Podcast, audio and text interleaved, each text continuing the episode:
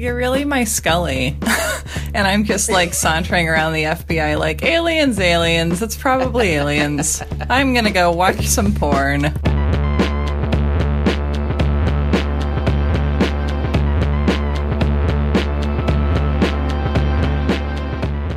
Welcome to You're Wrong About, where what is must be. Oh, I think that a lot of our stories are about disasters that were courted through compounded human error oh, and through the failures of maintenance and control for future misbehavior that, that work their way into human schemes of order and hierarchy, you know, like Rust.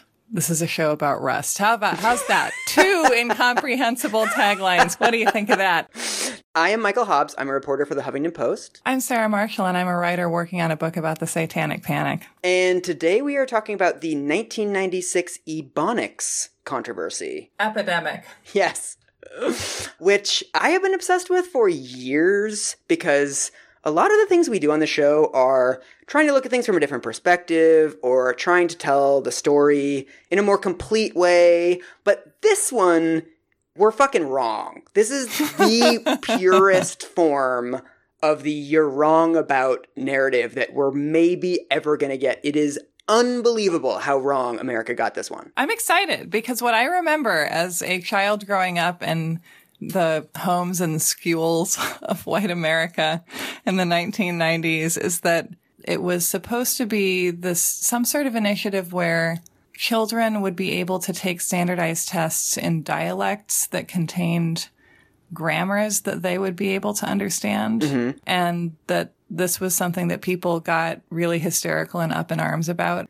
There was this idea on on behalf of pearl collecting white america that ebonics was going to become a language and that there was going to be this sort of cultural legitimacy given to black americans in a way that was fundamentally upsetting mm-hmm. i remember there being all these jokes and sort of fretful headlines and op-eds and Saturday Night Live weekend update jokes, which is where I got my entire sense of what happened in the 90s. Mm-hmm. And I, I just think there were like a lot of jokes about it. I think this was like the thing that launched a thousand Lettermans or something like that. Yeah. that. Is my sense. Yes. Okay. Tell me what, tell me what happened. That's really all I know. So, like most of these episodes, we completely forget immediately upon their resolution how big of a deal they were. So, in 1997, the American media published 2,500 articles about this controversy. It was huge. I feel like this is such a time capsule of where we were in America that at the end of the decade,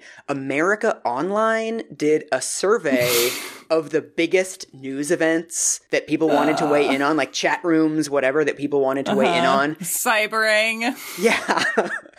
and more people commented on the entry about Ebonics than commented on the entry about OJ Simpson. This was massive. People lost their mind. The thing that I still cannot get over is that there was a congressional hearing about this. So the actual resolution itself was basically one school district in Oakland was proposing recognizing quote unquote Ebonics as a distinct language. That was it. And Congress dropped everything else it was doing and Wow. brought all of the people from that school district and a bunch of other random people basically to testify for an entire day about what was really going mm-hmm. on and put them under the microscope. It is unbelievable now. And yet so very believable. Yeah, I mean Every time I say unbelievable now, I want to put in brackets very believable. We just need a, a Ron Howard aside here. okay. And so I guess like, will you tell me the story from the beginning? Yes. So, I mean, like so many of these stories, it begins with a real problem. So, in the 1950s and the 1960s, there was much more attention paid to the racial achievement gap, which is something that's hmm. still with us, that African American kids have lower scores on IQ tests and reading and language and math and all of these ways that we've decided to measure student achievement. And there were various competing theories for what explained it. The dominant explanation at the time in the 1960s was something that we now know of as the cultural deficit explanation. So it's basically the reason why black kids are not doing as well in school is because they come to school without the capacity for language. Hmm. So it's essentially that they are blank slates that have not been exposed to very many words in the home. There was this theory that black parents speak shorter sentences than white parents. Really? So black children are getting less complicated messages. and this theory was invented by wasps, one imagines? I mean, yes. You're a smart enough person to know that like we're going to get to a twist. this is not accurate. well, this show is just like a slasher movie, and by this point, we're like, okay, maybe don't split up at this point. I mean, some of these quotes you just can't believe. This is a real quote from a study that came out in 1964. The language of culturally deprived children is not an underdeveloped version of English. It is a non-logical mode of expressive behavior. So they're basically saying these children are not capable of complex sentences or even complex thoughts. So one of them was their communication is primarily through gestures, single words, and a series of badly connected words and phrases, such as they mine or me got juice. this is terrible. I know. The same researcher also says, without exaggerating, these four year olds could make no statements of any kind. You know, I would be scandalized if this were written in 1927. Yes, what's happening to you right now is what has been happening to me for the last two weeks of you're reading these articles and steam just starts pumping out of your ears. and what's really interesting about this cultural deficit explanation is that it's all being done from a place of pity, right? It's like, look, these mm-hmm. kids, they're basically just exhibiting words and emotions at random. And what we have to do is guide them to somehow try to get some semblance of intelligence or even imitating intelligence because, you know, we all know they're not really capable of any more complex speech. So there's of course a lot of genetic explanations that come out of this That's that terrible. you know, it's our it's our duty as people to help these kids that are just genetically incapable of complex thought. There's also the my favorite one is, you know, as we all know now, all the standardized tests were completely just middle class behavior back then. Mm-hmm. And so one of the ways that they're saying these kids are deficient is on one of the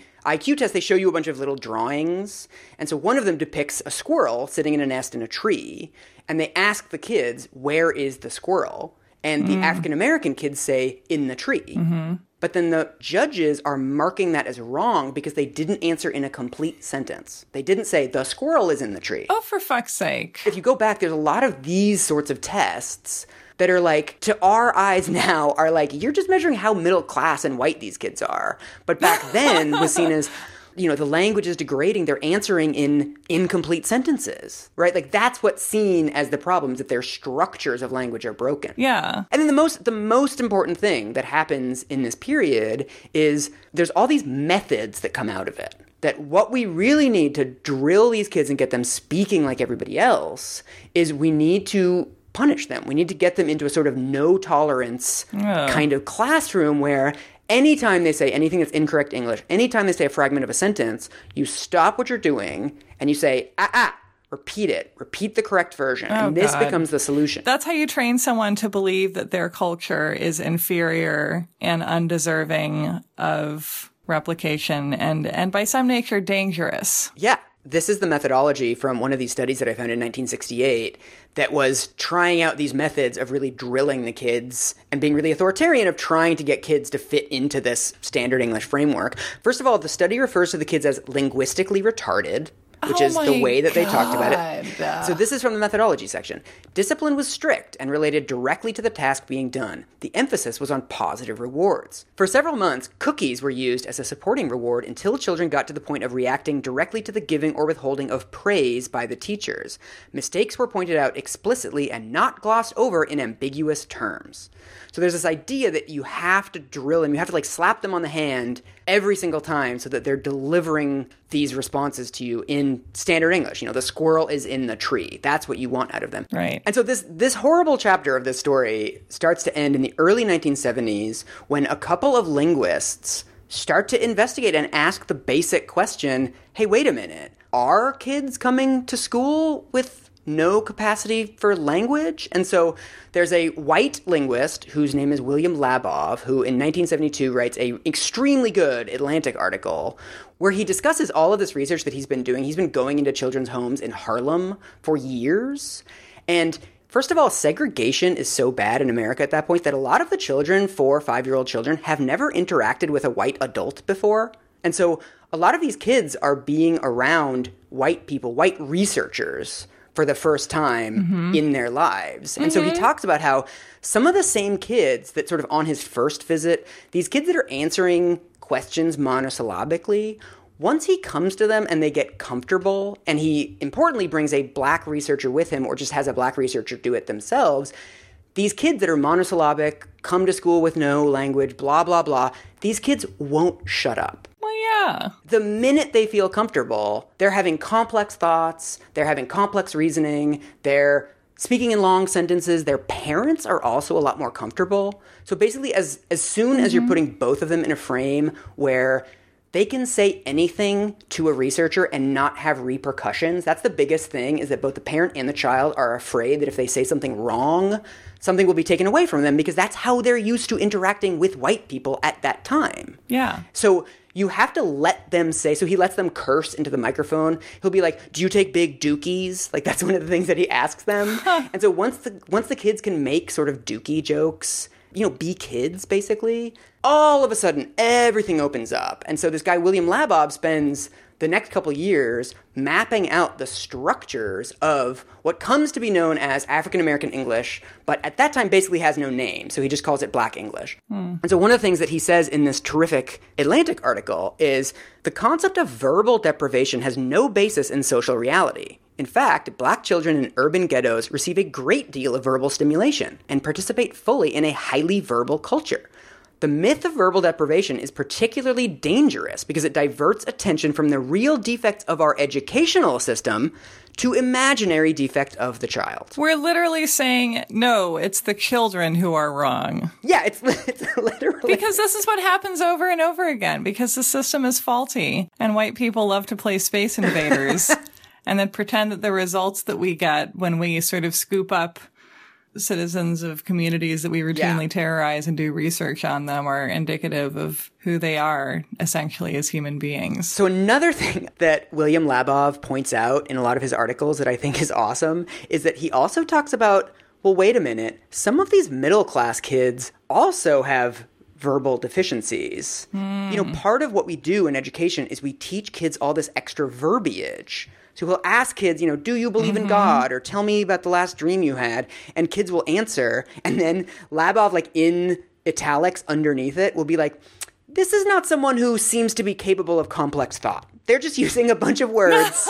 they're not conveying any particular meaning, but because they're using words of more than three or four syllables, and they have things like I mm-hmm. suppose and these other sort of middle class coded phrases that we think of them as they must be saying something intelligent, even if we don't actually know what the informational content is. Right. We're just like, oh, this child seems very white indeed. Good job. So all of this changes in 1973 when a psychologist named Robert L. Williams coins the term ebonics. And because most of the sort of you're wrong about style academic linguistics at this point on black English is being done by white people, Robert Williams decides to call a conference and he basically says to all of the linguists and the especially African American linguists and academics in the room, he says, "Look, if we don't define this, someone else is going to define this for us." So we need to take control of this narrative and take control of what is being said about the language that is spoken by African Americans and turn it into something really positive. So through this brainstorming all day thing, they come up with the combination of ebony and phonics. Oh, ebony phonics. That's really Yeah. nice. And so thus begins an entire academic field dedicated to understanding the contours of African American speech. So it's not called Ebonics anymore. It's now called either African American English or African American language because there's still a debate among linguists whether it's a mm-hmm. dialect of English or a language unto itself. And this becomes really important in the 1990s for the Oakland controversy, but it will turn out to be completely irrelevant. It's interesting in an academic way, and you know, the line between a language and a dialect is really difficult to draw, and it's often much more about political power than the actual features of the speech. But it, it doesn't really matter for our purposes. What happens is it basically gets identified as a thing, and then researchers start being like, well, wait a minute, maybe this has rules, maybe this has form, maybe it's not that mm-hmm. it's broken English, maybe it's actually a perfectly legitimate language slash dialect on its own, and maybe we should learn more about it. And so I have been working on this for almost two years because I made a video about it like a million years ago. And for the last year, I've been chatting to a speech pathologist in Dallas named Deanna Latimer Hearn, who does this for a living. She works with African American kids in the public school system. So I've been sort of bouncing things off of her back and forth for the last year. And, you know, because she's taught me everything that I know about this, I thought that I should just record one of our conversations. So I interviewed her a couple days ago and I recorded it. And so I'm going to play you a snippet of my conversation with her talking about the ways in which it is different from standard English. Okay. You know, I kind of grew up in a situation where I was taught to speak in two different manners. So prior to school, I was taught at home never to speak in African American English at school. Oh, really? Yes, it was a very much an explicit statement, very much a reminder that was given to us frequently. We were not to speak that way because of the stigma attached to it. Right. Now, at home, we were able to code switch and discuss things in whatever code was appropriate at the time. Mhm. And obviously, our family had their own rules as to when to speak which code. Oh, okay. It was very evident to me if I were being reprimanded to answer in mainstream English. Oh. If we were kind of having a social gathering, everyone's having a good time and joking, maybe having barbecue or something like that, then it was okay to use um, non mainstream. Okay. But in school, I could say that I noticed it pretty early on because some students were treated differently because they use the dialect. It kind of stood out to me because I knew better than to, you know, so to speak. Mm, okay. I noticed also um, difficulty for certain things like spelling. Mm. Early in grade school, I had trouble spelling HAFTA. Oh, yeah, And. I was an excellent speller. I was an excellent student. Right. But I could not figure out why why can't I spell this? Right. Because I was saying it in one dialect and trying to write in another. Right. Can you, I mean, this is going to sound like a really dumb question, but can you just walk me through, like, why isn't AAVE incorrect English? It's not incorrect because it actually follows patterns. There is a grammatical structure to it. So just as in mainstream English, things can be ungrammatical, they can also be ungrammatical in um, African American English. There's tons and tons of research that validates the structure of it across the different domains of language. So you're looking at syntax or word order, semantics, word meaning, phonology, the sound system, and the way the sounds work together. Pragmatics, the way that we interact socially on that. And I think I mm-hmm. left out one morphology, so the meaning of segments of words and how those are used to convey information. Okay. There actually is a structure. You know, there's a way that it is set up. There's a rule bound system. Right. And so when we say, oh, it's broken English or it's it's less than or it's not effective, we're really stigmatizing the group that uses it. right. You know, my question, I guess, is does it do what language is meant to do? Convey information from one person to another.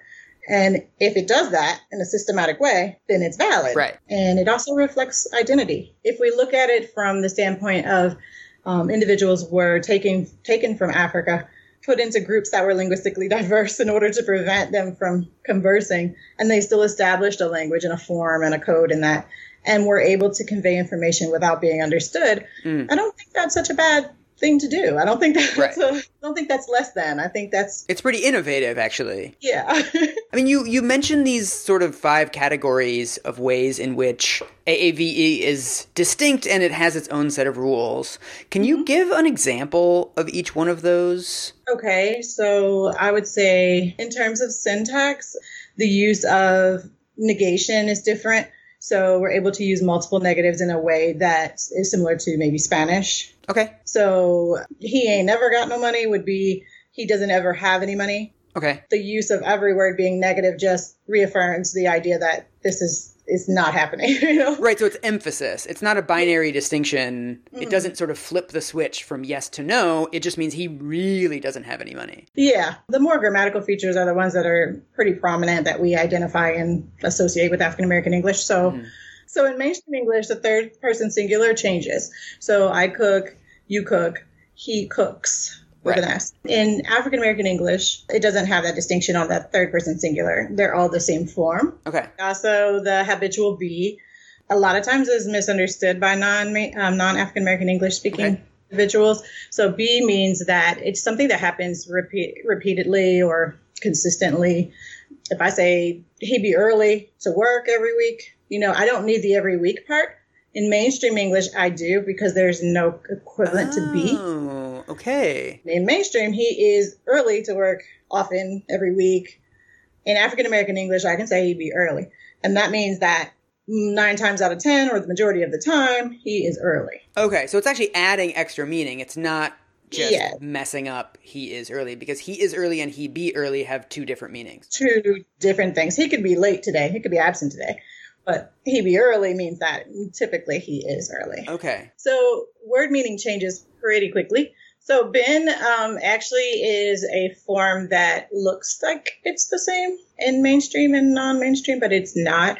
So if I say like he been married, that means kind of where have you been? He has been married for a long time. Almost why don't you know? So it's like the it's like the verb but like saltier. Yeah, I like that. In that one, and also the word come, that's the same way. Okay. So come suggests some sort of indignation or some sort of there's a problem with the situation. So come doesn't necessarily denote movement so much as a person kind of doing something as an affront. For instance, he come in here talking about Oh, okay. so he really didn't have any business approaching me about that particular topic or Right. speaking about that topic maybe. Right. And then I'd say a feature phonologically, we would drop certain sounds. A lot of the dialect is um, consonant, vowel, consonant, vowel, CVCV. Okay. So a word such as desk may come out as des. Oh, And then when I do the plural of desk, then it becomes desis because that extra vowel is needed to kind of keep that CVCV pattern. So the word ask, a lot of times people get really frustrated with axe. yeah, that's the one that everybody always talks. That's one that Republican politicians are always complaining about. I know.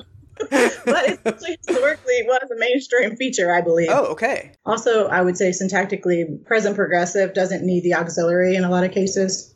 What does that mean? I know, right? Sorry. If I say he cooking dinner, I don't need to say he is cooking dinner. oh, interesting. Okay. This is going to sound like another dumb question, but why is it important for kids to not have the deficiency viewpoint on this? It's damaging to not just them, but to their entire family or their culture or where they came from. So it's not just coming into the environment that they're in and saying, here in school, you know, I'm in this school in the middle of your community and your whole community is wrong about Right. this thing or your community has done this incorrectly. That's a hard situation to be in, especially if students are being brought up in communities or in family where they don't code switch. You know, in my situation, I learned two dialects at once. For an individual who learns one dialect because that's the dialect, then you basically invalidate their voice. You know, they say, oh, your voice doesn't count. Your, Right. your expression, your thoughts, nothing that comes from you really counts because it's just in this unwanted dialect. Okay, so it's us again. It's now. What What did you think of that, Sarah? Well, it was really great. And it reminds me of Castino, the way that mainstream white American forces have treated other forms of language generally. So, you know, like Hawaiian pidgin and various Yeah, yeah, yeah, yeah. creoles and any kind of, you know, Native American schools and schools for the deaf, you know, that punish students if they caught them signing to each other. I mean, this is one of the ways that you can control a population. Yeah. So one thing I didn't know until I watched the congressional hearing for the Ebonics controversy You love watching congressional hearings. You just want topics that give you an excuse to watch congressional hearings. fact Just want everyone to know that. is that obviously the origin of African American English is because slaves from different parts of Africa who did not speak the same languages were taken to America and deliberately separated so that you wouldn't have two or three people who could speak the same language on one plantation because that mm-hmm. gives them power, right? As soon as people can communicate, they start to get power.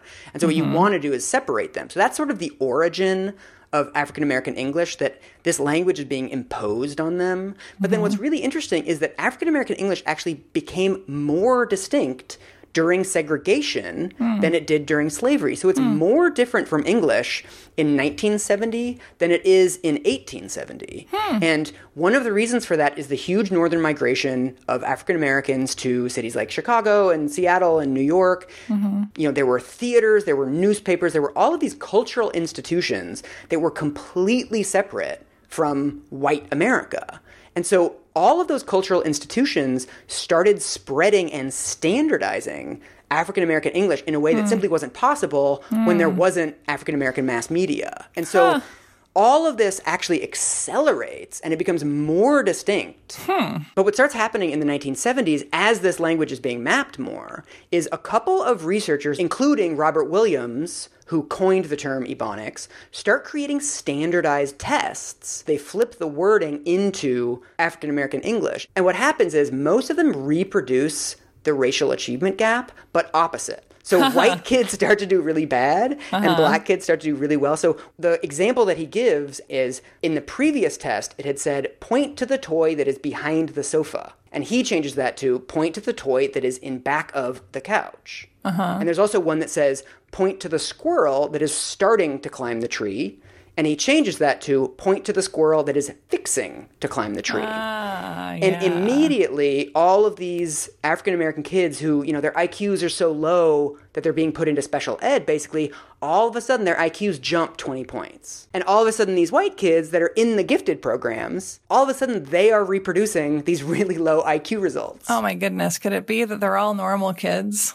And so, another thing that starts happening that's really important is that as all of this is developing within linguistics, teachers start saying this might actually be a better way to teach kids. There were these really pioneering studies in Sweden and Norway in the 1960s. Those are both countries that have a lot of dialects. Mm. And they did the same thing where they had like a no tolerance policy for these weird, you know, elk speaking dialects, whatever. They thought, oh, if we just drill the kids and shout at them for you speaking in their dialects, eventually they will comply and they'll speak BBC Norwegian and BBC Swedish. Why don't we reach them all through the power of music? And thus ABBA was born.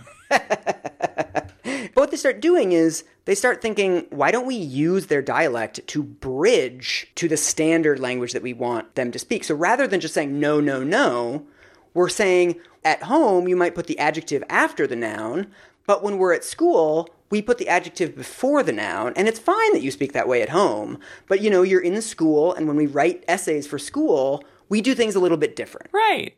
Well, isn't it interesting how if you offer someone respect, they're more amenable to, you know, learning the manners that you're interested in teaching them. And so this comes to be known as the bridge approach or the bridge program, where it's like instead of being super shitty to these kids that speak differently, like why don't we just say it's not that the way we speak here is superior, it's just it's different and we adjust things a little bit. So another person that I interviewed for this talks about it like if somebody knows how to throw a football and you want to teach them to throw a baseball, you don't start all over again. Like lift mm. your arm, grab the ball. You're like, no, you already know how to throw a football, so you actually just need to rotate your hand a little bit. You need to do mm. this with your fingers. You make adjustments mm. and you let them keep throwing a football. Yeah. But you're like, well, you know, when we throw a baseball, it's a little bit different. And you don't insult them for throwing a football. Exactly.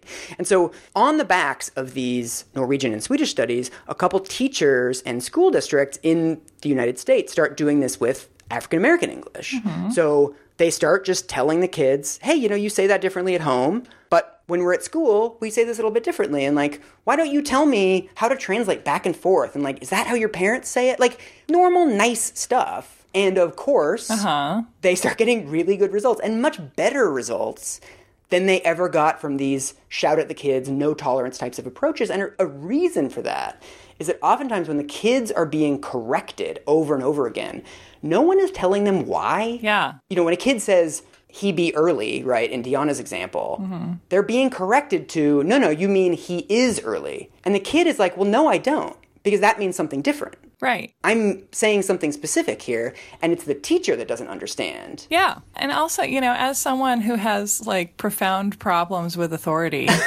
it's just a fundamentally different philosophy, right? Because if you're you're telling someone like, no, you can't say that, I'm not telling you why, just like mm-hmm. appreciate that it's inferior and learn our way. That just sets up this power structure of like you have to buy in or you'll never be recognized. Yeah, yeah. and you cannot remain as you are and i cannot Yeah. validate you or your culture it's a hu- it's a huge power play and it's a power Yeah. play that we enact with kids when they're like 5 and 6 years old yeah. and so turning that to like i will respect you and in return i will ask you for to agree to learn this other way of communicating Mm-hmm. and of course i can imagine that this was seen at the time by centrist america as the worst thing that had ever Yeah, yeah, happened yeah.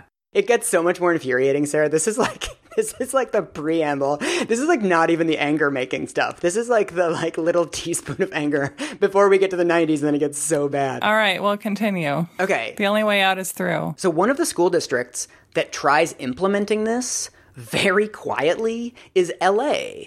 So, starting in the early 80s, LA starts doing what's called a standard English proficiency course, where they're essentially trying to map the Norwegian dialect stuff onto kids who speak African American English. Hmm. So, I'm going to play one more clip. There's another person that got in touch with me named Daniel Russell. He was a teacher in LA while the Ebonics controversy was happening. So, he was actually one of the teachers that was doing this. Wow. And so he talked me through what these procedures actually look like in real life.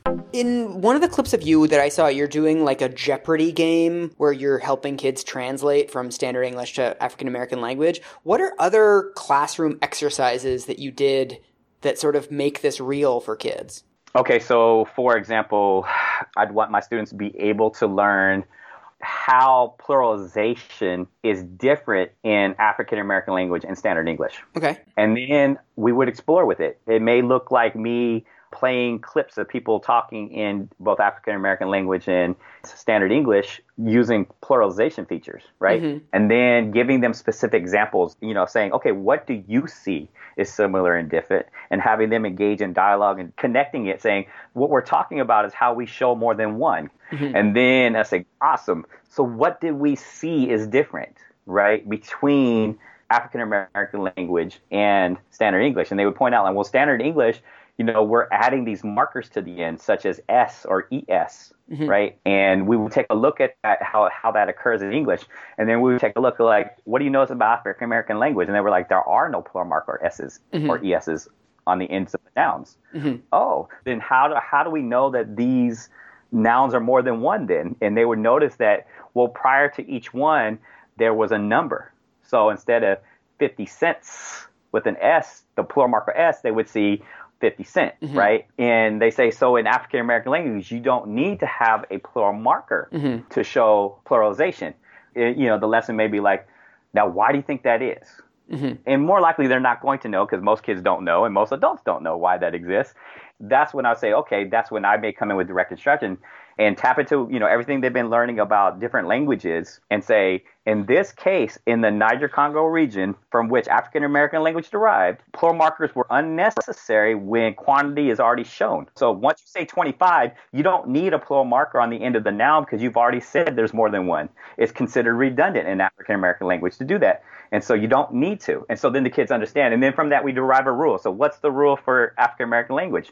When you put in a quantity, you don't need to add a plural marker to show show that there's more than one. Okay, perfect. That's a rule. So what's the rule for standard English? In standard English, on these type of words, um, you have to add s or es to show that there's more than one, even if quantity is already shown prior to the noun. And then I would have them practice exercises with that. That way, the students were learning to translate in both directions instead of just one direction. Because if you if you only translate from African American language to standard English, and that's the only direction you go, you can implicitly say one uh, that standard English is better, right? Right. Because we're using an additive approach and not a deficit approach or subtractive approach or a corrective approach where we're trying to add to them by being bidirectional with the translation, it negates any sense of one is better than the other. Okay, it's us again. We're back. Hi. What, what did you think? Yeah, that all makes sense to me.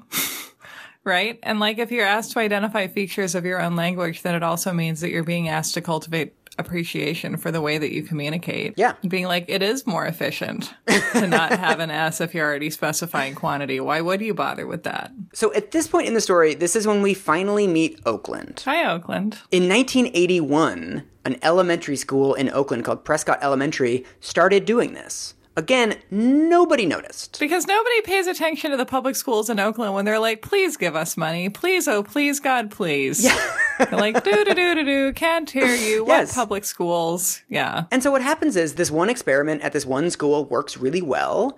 The administrators of the school district are increasingly concerned about the African American kids in the district. That the district is 52% African American and 71% of the kids in special education are African American, and two thirds of the kids who get expelled every year are African American, and mm-hmm.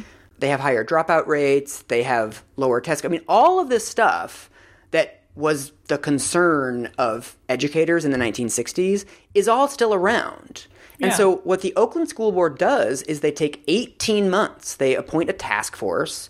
They put all kinds of experts on it. They consult people around the country. They read everything they can.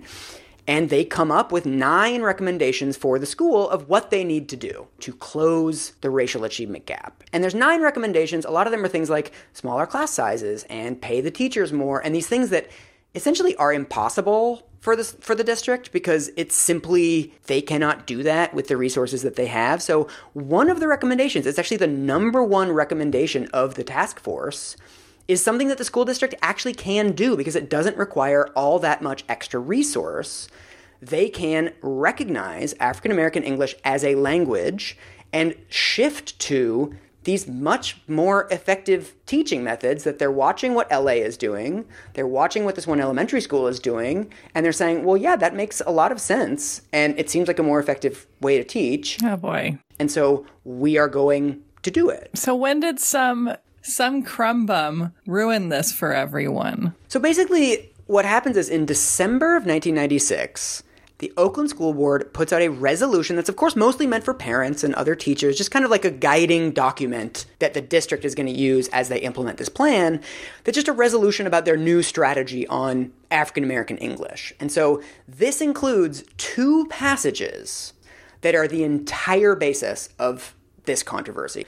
One of their resolution, one of the bullet points in their resolution was African American students as part of their culture and history possess and utilize a language described as Ebonics. Yeah. It then goes on to say African language systems are genetically based and not a dialect of English. Huh. And that's basically it. This one tiny phrase, because they used the term genetically based, mm-hmm. and because they said that Ebonics is not a dialect, that's what sets off this entire controversy. That part seemed unnecessary to their point. Yeah, I mean, there's you know, there's there's lots of other stuff in this resolution too. As we see so many times, like the actual resolution is like a page long, and yet it's quite clear that like nobody read it. like nobody, nobody at CNN or any of the newspapers actually read the whole thing. But what they mean by genetically based is that the language is genetically based in Congo Delta languages. They don't mean that kids are genetically predisposed to speaking Ebonics, right? They mean it like a linguistic term. This is a term that linguists use. You know, English is genetically based in Indo-European, right? It's just it's like a technical Right. academic term. They also couldn't reasonably expect national scrutiny. Yeah, nobody ever does, right? And so, very shortly afterwards, weirdly, the first media story is in the Times of London. The, the Times of London article contains two pieces of information that will become hugely important for the next year of this controversy. First of all, African American English is a language. People lose their minds. Secondly, Oakland School Board is doing this so that they can get federal bilingual education funds. There's this huge pot of something like $130 million that is given out in grants every year to school districts for bilingual education. And that by trying to put their entire African American population into this category, that it's a money grab by the teachers. And they're all trying to get all of this funding from the federal government. Okay, which, like, and if that were true, who cares? Because whether something is classified as a dialect or a language is a fairly academic distinction, and how does Yeah. it affect you, Susie Homewife? And also, schools desperately need money, and so if they're doing something in a bid for federal funding, that's neither surprising nor reprehensible. Well, exactly. I mean, the poor teachers and administrators show up on CNN. They they try to rebut this narrative over and over again, and they keep saying, first of all, we actually weren't trying to get federal funds. This wasn't part of the conversation. It was about closing the racial gap. Yeah. Secondly, teachers in this district get paid like $32,000 a year. The average turnover rate of teachers in Oakland at this time is 5 months. Oh my god. Teachers don't last very long because the classes are huge and they're underfunded and everyone else feels comfortable being like these inner city teachers trying to steal oh my money. God. And it's like if we're trying to steal money, we're trying to steal money to give it to the kids, right? We're trying to like buy textbooks and do classroom stuff. How dare they try to misappropriate some federal funds that could have gone toward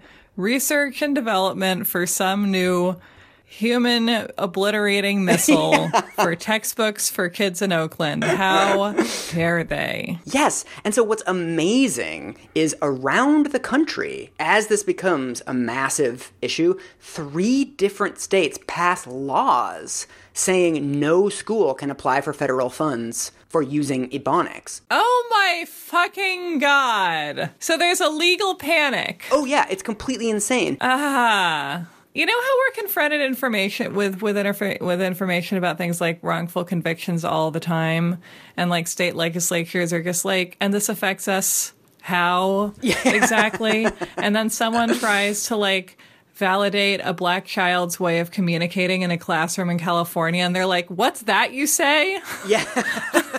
Time to pass laws. Like, what the? What is Yeah. happening? And California, actually, this doesn't pass, but it's introduced a bill that says any school that applies for federal language funds that teaches Ebonics then gets its entire federal funding cut off. Oh so not just its bilingual funding, but the schools are actually being punished for trying. There's one in Oklahoma where they declare an emergency. Uh-huh. So the actual resolution says this resolution is immediately necessary for the preservation of the public peace, health, and safety, and an emergency is hereby declared to exist. Wow. Another argument that the media starts making is that there's some sort of black nationalist or separatist agenda. So a lot of the op eds describe the school administrators as separatists. Oh, are they saying it's the return of the Black Panthers? Yeah, there's one in a smaller California newspaper that calls the administrators in Oakland poverty pimps in kente cloth. What? That's like something that a character on Law and Order would say about Shambhala Green, public defender. And there's also a huge thing, and this is actually my memory of the controversy that I was 14, and I remember reading a lot of newspaper articles saying that the purpose of recognizing Ebonics as a language was to teach it. So that they were going to teach Ebonics on the same level as Standard English. So it's like, well, instead of reading Shakespeare, we're just going to listen to rap lyrics. Oh no, not rap. Almost all of the op-eds completely misunderstand the purpose of this and they all say every kid needs to speak standard english. So what this school district is doing is offensive because they're giving up on standard english and they're teaching the kids to speak ebonics. This is almost everybody what they say. Right. of course it doesn't make sense if you think about it for two seconds because these kids already speak ebonics right? Like it's you're not teaching African American kids to speak African American English because they speak it, and that's what you've been saying is a problem for like 30 years. So no one is no one is proposing teaching it. Secondly, Right. the resolution in which they recognize African American English as a language explicitly says the purpose of recognizing this is to teach standard English. This is a better method of teaching standard English. Are you asking that these people, that these lawmakers and leaders of society read an entire fucking sentence, Michael? Are you? Because that's too much. And also, I mean, one of the really frustrating things about this is also the progressive press, right? You can find a million right wingers saying a million right wing things about this, but the progressive press goes out of its way to basically say this might be blown out of proportion, but what Oakland did is terrible. Really? So there's a Frank Rich column called The Ebonic Plague. He basically says there isn't a public person of stature, white or black, left or right, who doesn't say that the Oakland, California School Board was wrong, if hmm. not deranged, to portray black English as genetically based and a primary language equivalent to English. So he's basically saying, look, I want to make sure you know Oakland fucked up. Oakland is the problem. Oakland did something completely indefensible. But let's maybe, you know, maybe we don't need 2,500 articles about this coming out. Like maybe we can do, you know, 300 articles coming out about it. Right. He's like, obviously, we can all agree that this was an absolutely invalid and ridiculous Yeah. thing to do, but don't be too mean about it. Exactly. Like that's basically it. Like let's Right. all let's all relax a little bit. There's also the New York Times. There's a full page ad that runs the New York Times in the middle of this controversy where it shows a man in a suit and a hat, kind of like Martin Luther King always used to wear, facing away from the camera, and over it it says "I has a dream." Oh, Lord. and it's by the National Head Start Association. It also comes with the following text We've spent 400 years for the right to have a voice. Is this how we'll use it? More importantly, is this how we'll teach our children to use it? Oh, my God. So again, no one is teaching anyone Ebonics. And what's totally amazing, and I didn't know until I read John Rickford's book. John Rickford is one of the linguists who was on the task force in Oakland. He's awesome. I also interviewed him for this like a year ago. He points out the New York Times ran this for free. Ah! Because it was a nonprofit organization. So the New York Times ran a full page ad worth tens of thousands of dollars for free. And then he says, so he's a linguist at Stanford. He organizes 200 linguists to sign an open letter saying, hello, linguists do not take this view at all. This is not the linguist view. We understand the academic research. Like, he was going to put in all these bullet points about, like, the Swedish studies and the Norwegian studies. 200 linguists signed it. The New York Times refused to run it. What? The entire discourse was being shaped around what was acceptable and what was unacceptable to say. And it was completely unacceptable to defend Oakland. I mean, I couldn't find anybody really defending Oakland on the merits. Hmm. My favorite thing so, in his book, which everybody should read, it's called Spoken Soul, he also points out that I Has a Dream is bad ebonics. So, people might replace has with have. They might say he have a car, mm-hmm. but he, as a linguist, has a huge corpus of written and spoken African American English because he's researching this. He has hundreds of hours of transcripts of interviews. He has zero instances of somebody in those interviews saying, I has. That's what the lolcats say. Yeah, exactly. The can has cheeseburger cats. So the New York Times is essentially proving the opposite of the point they think they're making, right? Right. They're saying, oh, well, it's just broken English and anything goes. And, you know, no matter what you say that's incorrect, we'll just call it Ebonics and it's Ebonics and it's fine. It's Ebonics if it's incorrect. That's the definition of Ebonics. Exactly. And so Rickford is saying if there is such a thing as bad Ebonics, then it is a language. Yeah. Rickford also points out, I think this is really interesting, that it split the black community too. Hmm. That a lot of the most prominent voices against the Ebonics resolution were people like Bill Cosby, Jesse Jackson, Maya Angelou, Oprah, hmm. Spike Lee, Wow. Arsenio Hall. I mean, almost every famous African American in American life at that point. Hmm. What Rickford points out, and I think this is really important, is that all of the African American celebrities who were speaking out about this were getting the same garbage information that the rest of the country was. Hmm. So he points to a CNN interview where Jesse Jackson is asked by the host, so, how do you feel about this school district in Oakland teaching Ebonics to the kids? And then Jesse Jackson, because that's the information that he has, ah. he's like, Well, I think it's crazy to teach Ebonics to kids. Which, like, it kind of would be crazy. Like, given the information that he has. It would be crazy to teach them to speak it. Yeah. Yes. So a lot of the other celebrities are like that too, where these are not linguists. These are not people who know what's going on in Oakland because what Oakland was doing did not appear in newspapers in 1997. Right. So they do not know, like, oh, wow, they've done this 18 month process and they've appointed a task force. They didn't have any of this information. The only information they had was that these black nationalist teachers were doing a money grab to get federal funds and were going to teach Ebonics to a bunch of white kids. Like, that was the primary information that was bouncing around the United States.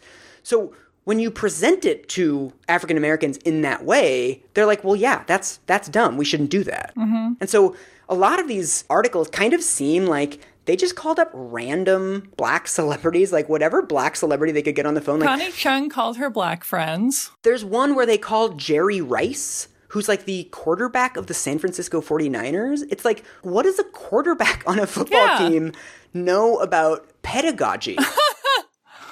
So how does this escalate to become a, congr- a matter for Congress to dip its dirty little fingers into? Basically, the controversy crescendos around three months later. This has already become such a big controversy that President Clinton has weighed in on it. The Secretary of Education has also put out a statement saying that no federal funds can ever be used for Ebonics. So it's already this huge thing, and there's a sense that Congress kind of has to do something. and so Congress essentially asks all of these teachers and administrators and linguists to come out to DC and they basically grill them about were you doing this for federal funds? Surely Congress had a lot to do in 1997. Oh, yeah. At any time, Congress has a full plate. So why this? Is it to make a show of, of suppressing attempts to communicate in languages other than those approved of by white America? Who can say? So the opening statement is by a senator named Lauch Faircloth, which I'm probably mispronouncing. And he sets the entire tone by demonstrating that he has read nothing and learned nothing. So his opening statement says nobody should be passed from grade to grade unless they can master the basic R's of reading, writing, and arithmetic.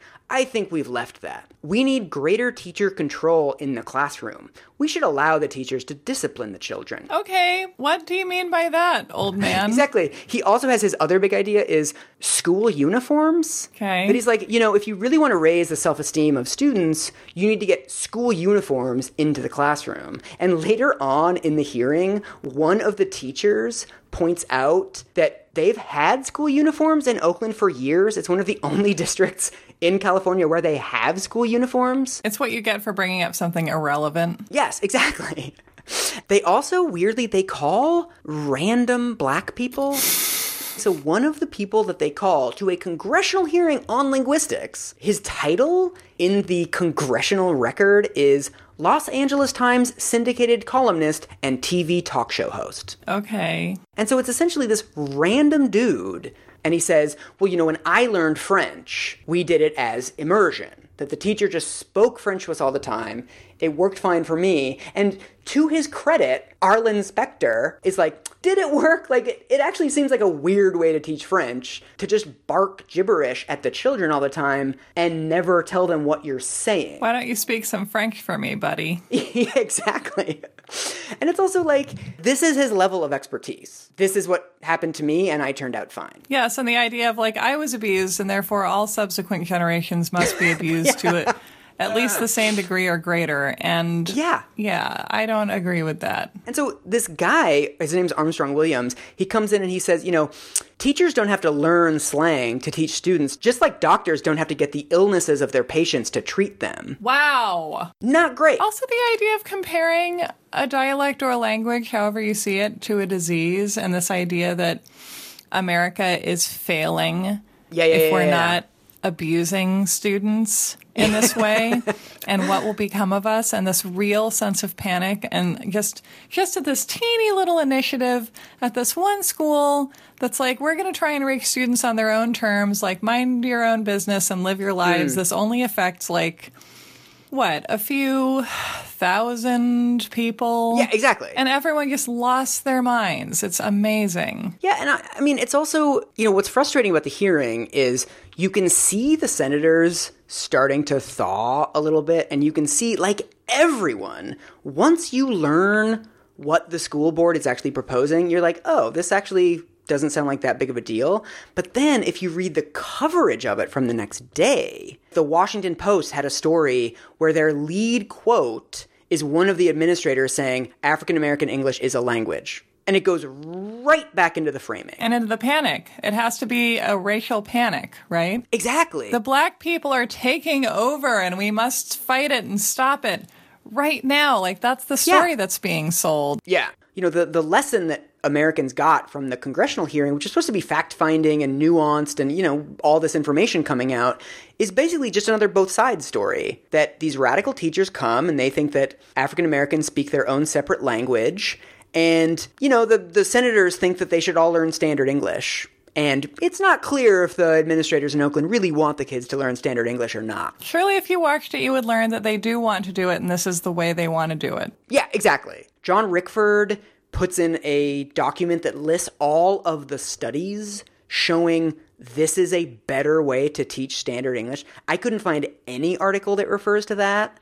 So all of this information is in the public record, but mm-hmm. it just ends up being like, oh, there was there were some tensions, there was a heated debate on Capitol Hill yesterday. This is one of the basic tenets of You're Wrong About Them, which is that if people are acting really confused about something, as if there's no possible way of resolving a question, the very information that they're acting as if does not exist is probably somewhere in the record at that very moment that they could find if they did minimal work. yeah. right? But we have this, you know, these things where we're like, well, who can say? And it's like, I can say. Right. But like, we have to enforce factual ignorance in order to Yeah. defend our social anxieties. Yeah. And so this is basically the apogee of the entire crisis that no- nothing gets resolved, right? Because the, the articles that come out after the congressional hearing are essentially the same as the ones that came out before it. But what's really interesting about the legacy of this, and I cannot get over this, is first of all, the Oakland School Board releases an updated resolution with much softer language. They completely give up on their plan because there's so many eyes on them. They remove the word Ebonics from the resolution. They remove the recognition of it as a language. They remove all of this stuff and basically go back to the status quo. But then the much bigger thing is that no school board has ever tried this since. Right, because they saw what happened because Oakland was made an example of the same way Exactly. Michael Dukakis was made an example of. And so Daniel Russell, the guy that we heard from earlier, his job, he goes around the country trying to talk school districts into doing this. Wow. And he's like, look, by 1996, we had a bunch of studies showing this was a better way to do this. By now, we have even more. And he says he gets mm-hmm. huge resistance from school boards, partly because they remember Ebonics. They mm-hmm. remember this story of this one school board that stuck its neck out. I had no idea that this story was so tragic. It's really bad. And so the reason why Deanna actually got in touch with me in the first place was to tell me that a lot of the kids that she sees are classified as special ed. Because the teacher will ask, so, you know, an IQ test or a language proficiency test, they'll say, okay, give me a sentence in past tense. And the kids will say, my mama walk yesterday. And they're like, well, this kid doesn't understand past tense because he, mm-hmm. he's saying walk and not walked. But what he's giving is African American English. And so, what Deanna says, what Deanna's trying to get other teachers to do is like, you can't just say, oh, he missed the ED. You have to say, when did this happen? Did it happen yesterday, today, or tomorrow? You have to actually ask follow ups to the kids to figure out if they understand the concepts rather than just saying, oh, there's not an S at the end of that word. He doesn't know how to pluralize things. Right. One thing that Deanna says is African American speakers fall into this netherworld between disabled kids, which get extra funding from the federal government, and English as a second language kids, which also get extra funding from the federal government. There's all these African American kids that speak African American English, but like they don't count as either one of those things. Like they can't mm-hmm. get individual tutors, they can't get special time to, you know, longer time to take tests. Right, because they're just seen as delinquent. They know what the rules are, but they refuse to follow them. They're just being thuggish and bad, right? That's the narrative. Yeah. And it's also, I mean, partly because of Oakland, I think, it just has never ended up in the teacher education curriculum. And to me, it feels like the legacy of Oakland is we're not going to try this again. Because people just lose their minds. And one of the things that William Labov actually points out in the congressional hearing is that Oakland was the fourth freakout of this hmm. exact same issue. There was also a case in Ann Arbor, Michigan in 1979 where literally the same thing happened. A bunch of mm-hmm. African American parents sued the district and said that their children were being discriminated against because the teachers weren't using African American English to teach them. Hmm. What Labov says is this the same thing plays out in in exactly the same way where people are not capable of listening to what the districts are actually doing. They just hear black English recognizes a language and they freak out and they shut down all of their faculties. White people just hear about white supremacy being challenged in some way. There's some sort of dog whistle in there, and white supremacy defends itself. Yeah. To me, that's really all this is. It's like white supremacy defending the stranglehold that it has on so many aspects of American life. And the idea, like, if you do something other than systematically disempower black children in American schools, then they're going to grow up more dangerous to you. Yeah. I don't think that most people are consciously doing it that way, but you can see that that drives a lot of policy. Because clearly, there's no logic there at all. Yeah, None exactly. Of, and, Yeah, and, yeah. and people are not even not responding even to the actual ideas Right. that they're claiming to be putting on trial. Totally. And I mean, this is why I want to end with this quote from the Oakland Tribune during this controversy. And I think this might be the most insightful thing that was written about it at the time. By the standards of mm-hmm. the time, this is the best argument you could get.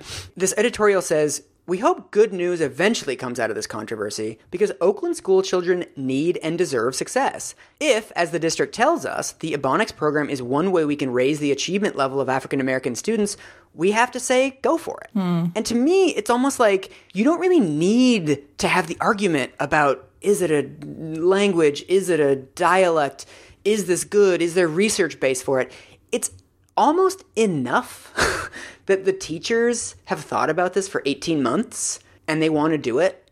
Right? Like these are teachers that really care about the kids and administrators that really care about the district and mm-hmm. they've thought about the racial achievement gap like way longer than you have, like way more than you have. They know way more about Oakland and the kids than you do. Mm-hmm. So Why can't you just fucking listen to them? Exactly. It's like schools do experimental shit all the time, but as soon as an African American school wants to do it, we're like, "Oh, I don't know. This seems like really bad for the kids." And I have to write an op-ed against it. It's like, have you have you looked into homeschooling lately? like, there's Oh some my fucked up shit that happens in homeschooling. The state of homeschooling. That's ugh. I mean, I I'm still genuinely livid about how wrong my impression of this was two years ago, and how really just this entire field of linguistics and this entire study of African American English has been completely misrepresented to me. and therefore slowed down because it's become stigmatized and people won't allocate funding money to it anymore because of the the fear of federal backlash and so forth. I'm against the idea of silver bullets, and the problems of American education are obviously far larger than just linguistics. But it's like we know a better way to do this, and study after study continue to show